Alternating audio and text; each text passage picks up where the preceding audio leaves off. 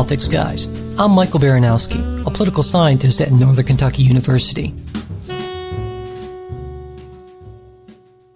My guest today is Josh Silver, director and co founder of Represent Us, a nonprofit organization that brings together conservatives, progressives, and everyone in between to pass powerful anti corruption laws that stop political bribery, end secret money, and fix our broken elections.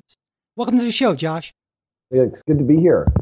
So, to start, can you talk a little bit about your background in politics and why you decided to uh, start up uh, Represent Us? Well, you know, as a lot of your listeners know, the, the, the problems that are facing our government, the dysfunction, the polarization, the sort of one step forward, two steps back on, on virtually every issue you care about, it's it's because we're having a system failure in the United States. The the system of democracy, the way that candidates run for office, the way that we vote as citizens, and the way that politicians govern once in office is fundamentally broken. And and when you realize that, you realize that we're in many ways tilting at windmills, whether we're fighting on issues like poverty or healthcare or jobs or uh, efficient government, taxation climate change uh, because the system itself is stacked against reform. It's against progress um, because it's gamed for the establishment. It's gamed to work well for those who have deep pockets and who game the system, for partisan operatives, uh, and not so well for the rest of us. Yeah. Absolutely, I couldn't agree more. Um, you know, one thing I noticed that uh, the Politics Guys, this podcast, is founded on the idea of bipartisanship. And so, when I was reading up about Represent Us, one thing that really caught my eye is that you know you try to bring people together from across the political spectrum. And I'm wondering what's what's the importance of that in your view?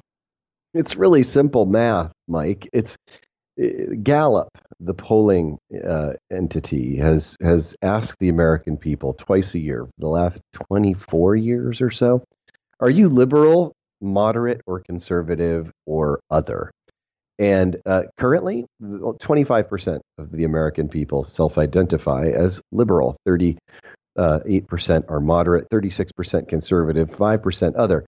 So one quarter of the country's liberal. But for the last 40 years, efforts to fix our broken democracy have largely lived on the political left. And you don't win with a quarter of the country. And more importantly, when you actually take the time to ask moderates and conservatives, grassroots voters, that is, uh, if they support fixing our rigged political system, vast majorities do. So, what we've learned is that oh, virtually about nine out of 10 Americans support sweeping reforms to campaign finance, voting, election laws. Uh, but you have to do it in a way that embraces both the right and the left and everyone else because you're not going to win with one quarter of the country. Yeah, and you know that seems like common sense to me, but but yet like like you mentioned, unlike represent us, almost every political reform effort I can think of is strongly ideological and focused on the left. And I'm wondering, why do you think that is? Well, that's a good question. I mean, I think part of it is the fact that deep in the DNA in conservative voters is this this idea of conservatism. It's it's why so many what I would call real conservatives are pretty upset that the new tax bill that just passed uh, puts us 1.5 trillion deeper into debt. They're conservative with finances and want to have a balanced budget. Uh, in the same way, I, I think that conservatives tend to lean more towards the status quo, and I don't mean the bad establishment status quo, but um, they're, they, they're less reform minded when it comes to sort of proactive policies, or in this case, regulations that would fix our government. And so they need to be introduced to how changing campaign finance laws or changing how we vote uh, can do things like end gerrymandering, where 86% of House districts are currently uncompetitive, or create ranked choice or uh, voting or, or open primaries that actually break the two party duopoly and then enable independent and third party candidates to run and win or, or or that create lobbying gift bans and close the revolving door so that politicians can't just sort of cash in once they finish government service and become high, highly paid lobbyists and, and, and curry favor. So, you know, once they realize that you can pass common sense laws that fix this, conservatives, uh, you, you can lead them to water. And I think that's what's been starting to happen. And it's been exciting. We're seeing uh, tens of thousands of, of conservatives all across the country joining thousands of liberals uh, at represent.us and, and starting to pass laws at the city and state level that actually fix that. So that's and that's really exciting. I want to thank today's sponsor, SeatGeek. You know, buying tickets to sports and concerts, it can be complicated and confusing. I always feel like I'm getting ripped off somehow, and it takes way too much time. At least I did before SeatGeek, which is definitely the smartest, easiest way I've ever tried to get tickets to any sort of live event. They help you find the best seats at the best prices, and it's fully guaranteed. You know, I just pulled up the SeatGeek app, and uh, I noticed that Jerry Seinfeld is coming to town. Now I'm an old guy, and so I kind of like Jerry Seinfeld. I saw his special on Netflix. It would be awesome to see him. I wouldn't have found out about that or gotten a great price without SeatGeek. I also am looking here and I see John Prine. John Prine is a great artist. I love John Prine, have for years. He's coming to town. That Thank you, SeatGeek, for letting me know. You know, SeatGeek saves you time and money. They search multiple ticket sites to compare prices. They find you really great de- deals. I highly recommend them. Also, they get you the most bang for your buck by grading every ticket based on value so you can see the seats to fit your budget. And again, every purchase is fully guaranteed. So here's a great deal. Politics Guys listeners, just for you guys, you get $20 off your first SeatGeek purchase. All you have to do, download the SeatGeek app or go to SeatGeek.com and enter promo code Politics Guys today. That's promo code Politics Guy, sorry, Politics Guy, no S, for $20 off your first SeatGeek purchase. I would imagine. And so, in other words, part of the issue, it sounds to me, is that this has been portrayed as a liberal issue, something that would hurt conservatives and Republican causes, yet that's not really the case when, when you look at it in the broader context. No, in fact, it's the opposite. I mean, what this does is it makes it so politicians make decisions uh, based on the merits rather of, of, of, any given debate rather than who's the highest bidder. It makes it so that you could see uh, a much broader range of choices for, for can- of candidates when you're voting um, makes it so that uh, it's easier to participate in elections.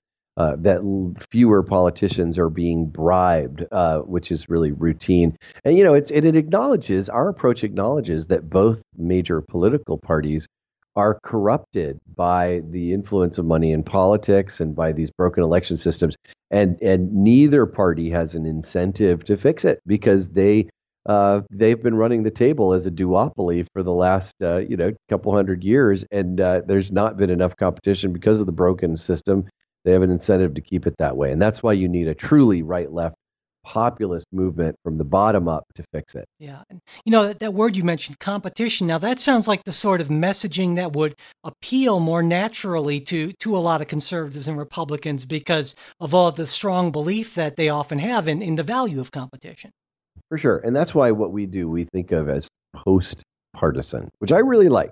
This idea, let's put partisanship behind us because this idea, like, you know, having two political parties and that's it, that that's kind of crazy. I mean, it's a little bit like, uh, you know, if you're a single person, you know, in your early 20s, and you, it's like somebody, somebody saying, okay, here are these two people you can marry.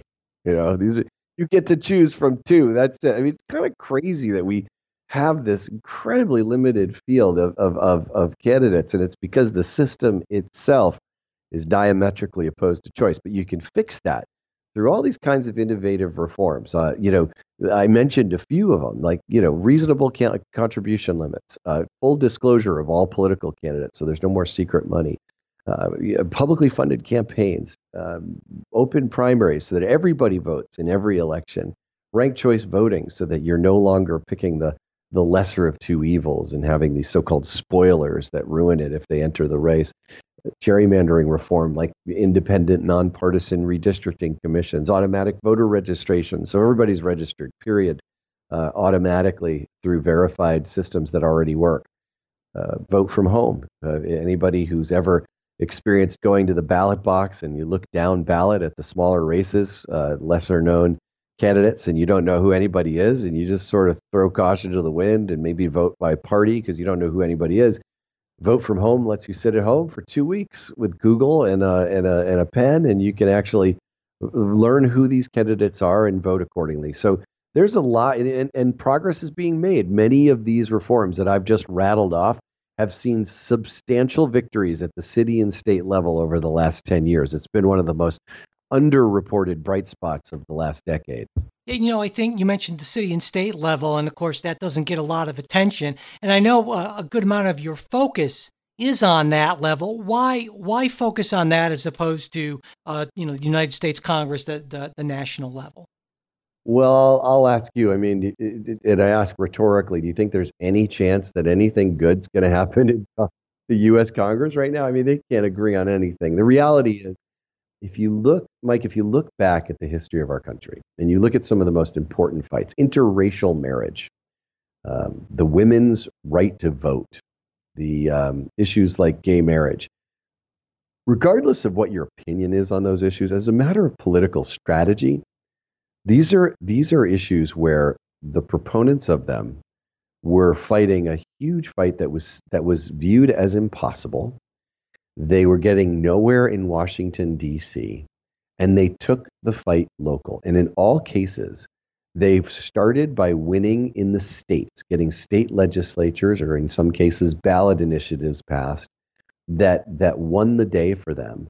And they just kept building state by state, city by city, all around the country until they eventually hit a critical mass or a trigger point at which federal legislation was ultimately changed and the federal law was was transformed. And that's what we're trying to do. I mean, interracial marriage, it took them 180 years. And, and they started at one point, they won about six states. Um, and then they were they got no progress for over 50 years, but they kept fighting. Same with the women suffrage uh, right to vote. They won a handful of states. They didn't get anywhere for many years, like over a, over 20 years. And I'm sure a lot of people said, you know, ladies, it's not going to work. You're tilting at windmills. You'll never have the right to vote. But these courageous women kept fighting and they eventually won. So that history shows that when you're in the face of something that seems truly intractable, like this does, that the only solution is to go to the city and state level, take advantage of the fact that all Americans, not just liberals, support sweeping transformative reforms, pass those reforms at the city, county, state level, and redraw the political map of America to create a new normal where the normal is de- democratic policies that actually create competition, depolarize politics, increase civility, increase positive public interest outcomes, and make democracy actually work for regular people.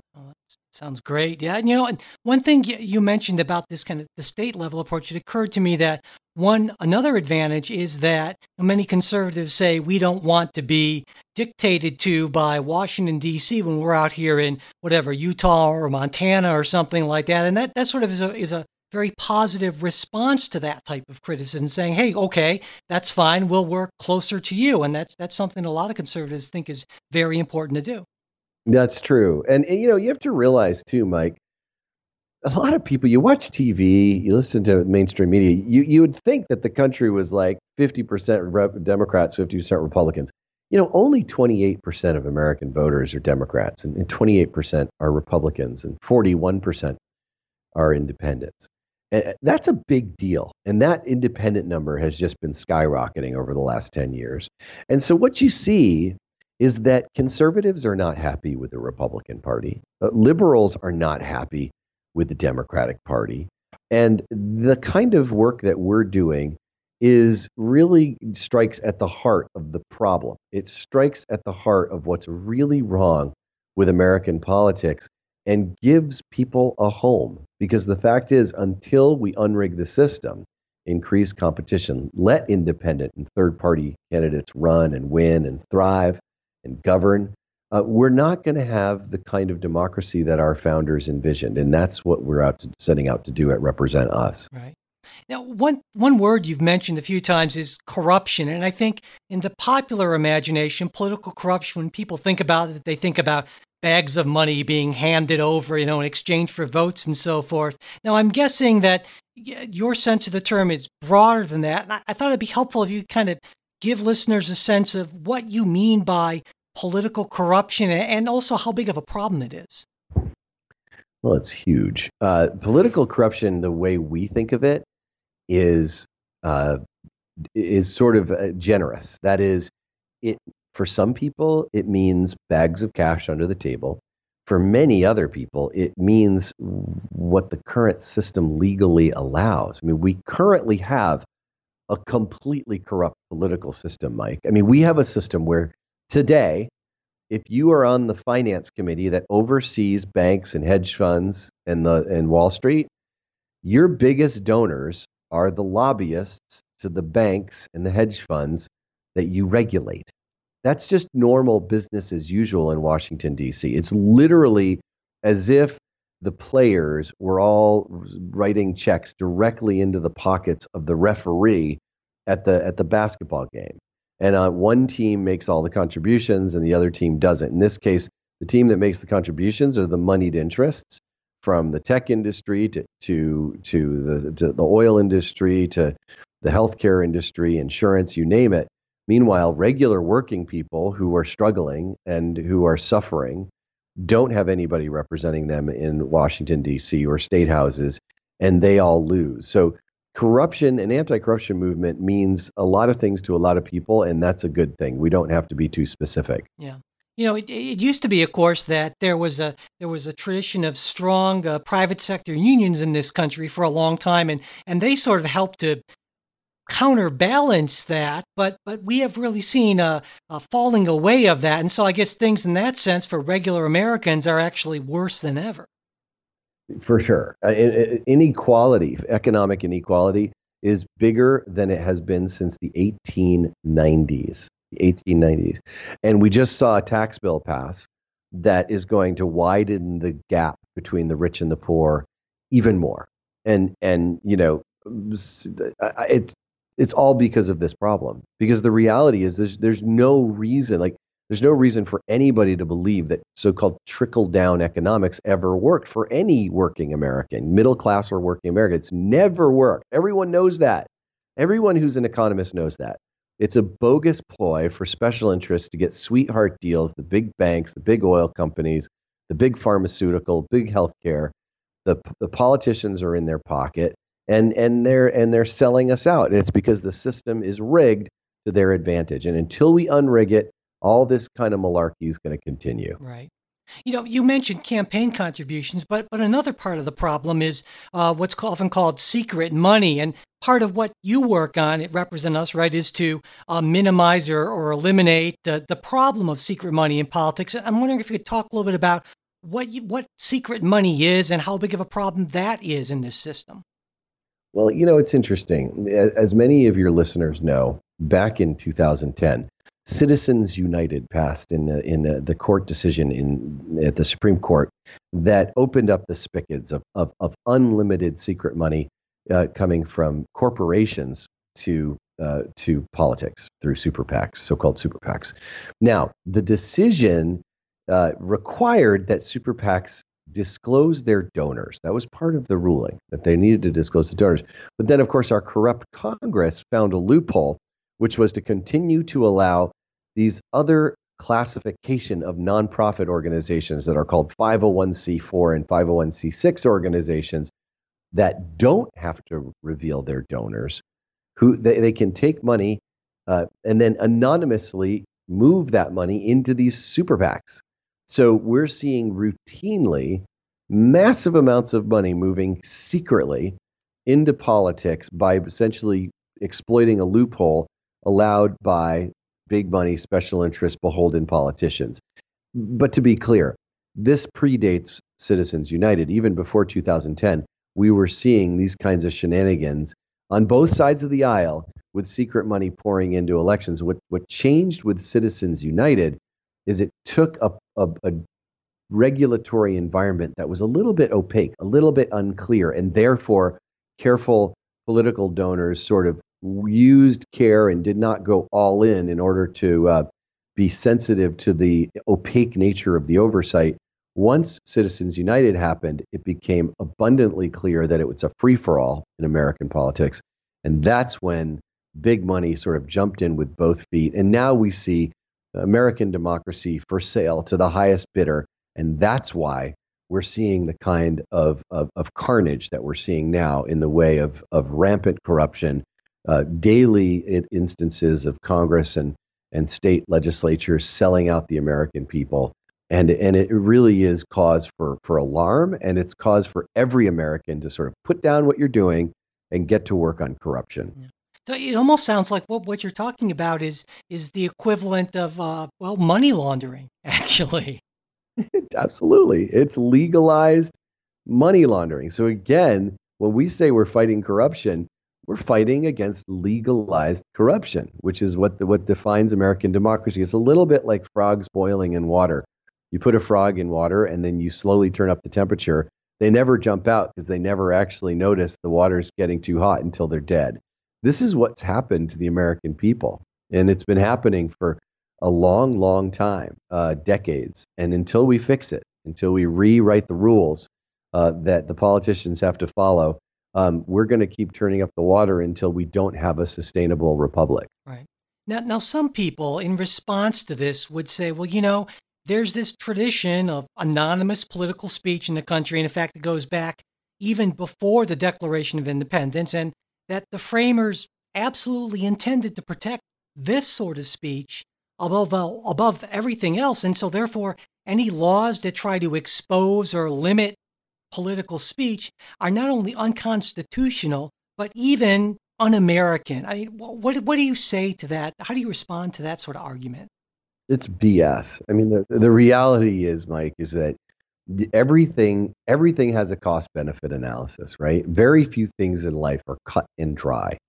And i i would very easily today if you give $200 or more to politics you have to reveal your name. Uh, and, and, that's and that's just and where you live uh, your city and state i'm fine with moving that up to a $1000 yeah I, I could imagine doing that uh, but the reality is that uh, if you're giving significant money to politics and having thus significant influence on politics, people should know so that we know who's bribing who, because that, after all, is what's happening. I mean, think about it. The last federal elections, when you combine the presidential and Congress, cost over $7 billion. The two most expensive U.S. Senate races in, in America, you would have had to have raised over $40,000 a day uh, 365 days a year, six years in a row, in order to have a war chest large enough to win in New Hampshire or uh, or Pennsylvania. That's really disgusting. And and the reality is is that most of the people who are writing these larger checks to these candidates, they are not doing it out of love of country. They are doing it because they're getting something in return. And we have the right to know who is getting what in return for their bribe. And that usurps, that trumps, if you will, the argument that people should have their privacy uh, for their political giving and thus their political views. And it would also, I imagine, free up considerably more time for members of Congress to actually do their jobs as opposed to spending the incredible amount of times they have to spend raising money. Yeah, between 30 and 70% of their day for all politicians is on average, one, one study concluded, uh, goes towards fundraising. Yeah, and that's just nuts. I think. So. Crazy. Now, yeah. now, what sort of legislative action, legislative fixes do you think might improve this uh, situation? Well, you know, I've, I've kind of rattled off a bunch, and your listeners can go to a website called anticorruptionact.org. That's anticorruptionact.org. And on there, you'll see uh, the, the Anti Corruption Act. It's, it's the outline of legislation. Um, for example, it says that uh, you can, this is profound. It has a provision, these are all constitutional, by the way, and would hold up even in the Roberts Court, uh, that says you can lobby or you can donate to politicians, but you can't do both, which would be pretty profound. It bans lobbyists from bundling money, bundling contributions, which means gathering a bunch of, of, of contributions and then giving them out at once. It closes the revolving door between government service and the lobbying industry. So politicians have to wait four or five years before uh, becoming uh, paid lobbyists after government service. It prevents fundraisers uh, during the, the, day. It prevents politicians from from dialing for dollars during the business day. Imagine that. It, it, it requires the complete disclosure of all political money. and it stops donors from hiding behind these secret money groups like called Americans for a Greater America. You know, it ends gerrymandering through the creation of independent redistricting commissions. It opens primaries and allows uh, all voters to vote in all primaries. You don't have these closed partisan primaries anymore. Uh, and it lets voters rank their candidates with something called ranked choice voting. Uh, and then automatic voter registration, I talked about that, vote from home, uh, and, and national popular vote, which would make every vote count in presidential elections rather than just a handful of, of states. And, uh, and then, of course, campaign finance, changing how campaigns are financed with small dollar programs, public funding. And then the last thing would be just cracking down on the rules because what's happened is the rules are not enforced even when they exist. So uh, strengthening oversight, closing lobbyist loopholes, um, and, and, and increasing enforcement. So that's all at anticorruptionact.org. It's all doable, it's all constitutional. And if we pass a slate of reforms that even include half of that, we're going to have a political system far better than the one we have today. Yeah, and I'll make sure to put that link up on the show notes so people can check that out. Um, now, I want to talk a little bit more specifically about elections. Now, in your mission statement, you you flat out just say elections in this country, I believe, are broken. I mean, is the situation really that dire? Would you say? Uh, what do you think? I mean, we're we're in a situation where, you know, the last presidential election had the two least popular presidential candidates of all time since since record keeping started 70 years ago. What what is that a sign of? It's a sign of a system that is in deep deep disrepair. It's a sign of a system that the best candidates, the most popular candidates, the most thoughtful, introspective, the most representative candidates, they don't even want to run, Mike. They they're just like this is dirty. I have to raise money all the time. It's mudslinging. It's they're going to go after my family. It's like you know this is the dirtiest of the dirty, and I don't want to be part of it. And and and when you have something like that, uh, well, that's when you really have to you have to really change how the system works so that it actually encourages good candidates to run and win. You have to change the system so that the incentives, the baked in incentives, are not polit- or candidates appealing to big money donors to fuel their campaigns, but rather uh, appealing to their constituents to fuel their campaigns. Yeah. And the list goes on. But until we do that, we're just going to be stuck on this mouse wheel. And I would say, yeah, it's it's really bleak. I mean, only four percent of Americans have a great deal of confidence in Congress. Only 36% of Americans approve of our president. I mean, the, and they and they not many more like the Democratic Party either. So like things are bad. Well, you know, I should point out also that it's not like this is an impossible task. I mean, in, in plenty of other uh, rich, advanced countries, voter turnout is, you know, 70, 80%, even higher sometimes. And, and ours just kind of muddles along. If we get a little over 50%, we think we're doing reasonably well. And, and so we, we certainly could do a lot better, I would expect. Oh, it's depressing. I mean, remember this Alabama election we just saw for the U.S. Senate seat? And it was expected by the Secretary of State in Alabama that that 25% of voters would turn out. It ended up being this uh, this jackpot for the Democrats of 40%. Uh, that's pretty depressing. That this incredibly important election getting national attention, big time. It gets 40%. Why is it so low? Because most voters feel like the system is rigged. They feel like their vote doesn't matter. They feel like politicians are out of touch and just in it for themselves and their donors. And they're right. And so until we change that system and actually create a system that people can be proud of and that they want to be part of, we're going to see those those dangerous trends just continue. So that's why people need to go to represent.us. It's why you need to sign up. It's why you need to get to work on resolutions and laws that are parts of this anti-corruption act in your own city or your county or your state and you need to become part of the solution like 700,000 other Americans have done over the last 4 years. Wow. Yeah, that sounds that sounds like some some absolutely great advice. You know, there's one other question I wanted to ask you and that's uh, about uh, sort of barriers to success. What would you say are the biggest impediment or impediments to making progress on all these really important issues?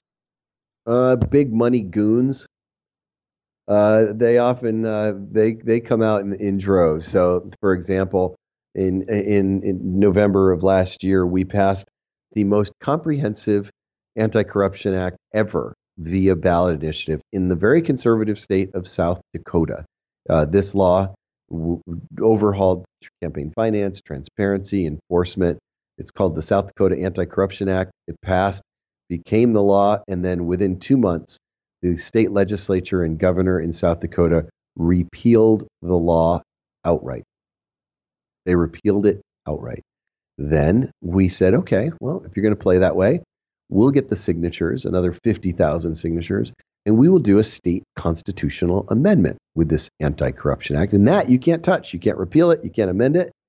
We just gathered all the signatures, we submitted them, and now we learned that the Speaker of the House in South Dakota is preparing lawsuits to do everything he can to try to keep us off the ballot and is introducing a dozen different laws that are aimed at making it more difficult to pass ballot initiatives.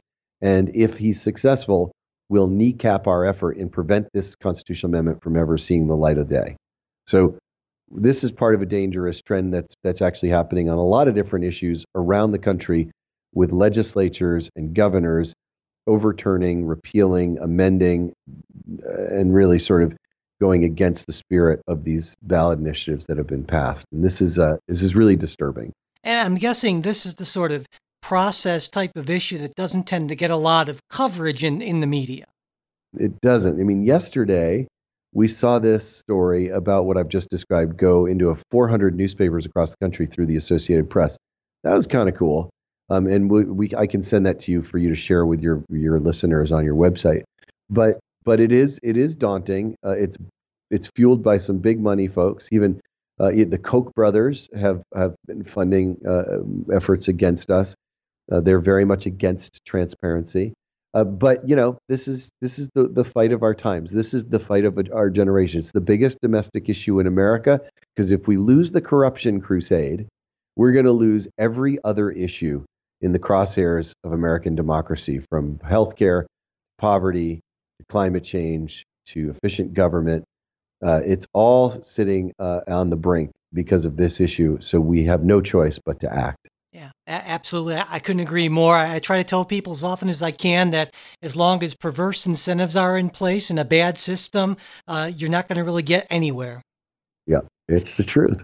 Now, uh, one final thing, and I think this is very important. Just once again, for listeners who want to help out, get involved in this, uh, just one more time, where can they go and what can they do? There's two things. One, go to represent.us, represent us on the web, sign up, become a volunteer. There's you could you could help just by clicking and doing social media shares. If you've got more time and energy and passion, you can volunteer and start your own chapter in your own community. Um, that's the first thing. The second thing you can do, go to uh, unrigsummit.com, and there's a link on our regular Represent Us website, unrigsummit.com, and join us for what is the largest democracy reform conference ever in the history of our country, planned for February 2nd, 3rd, and 4th in New Orleans, Louisiana. The Big Easy. It's going to be really fun.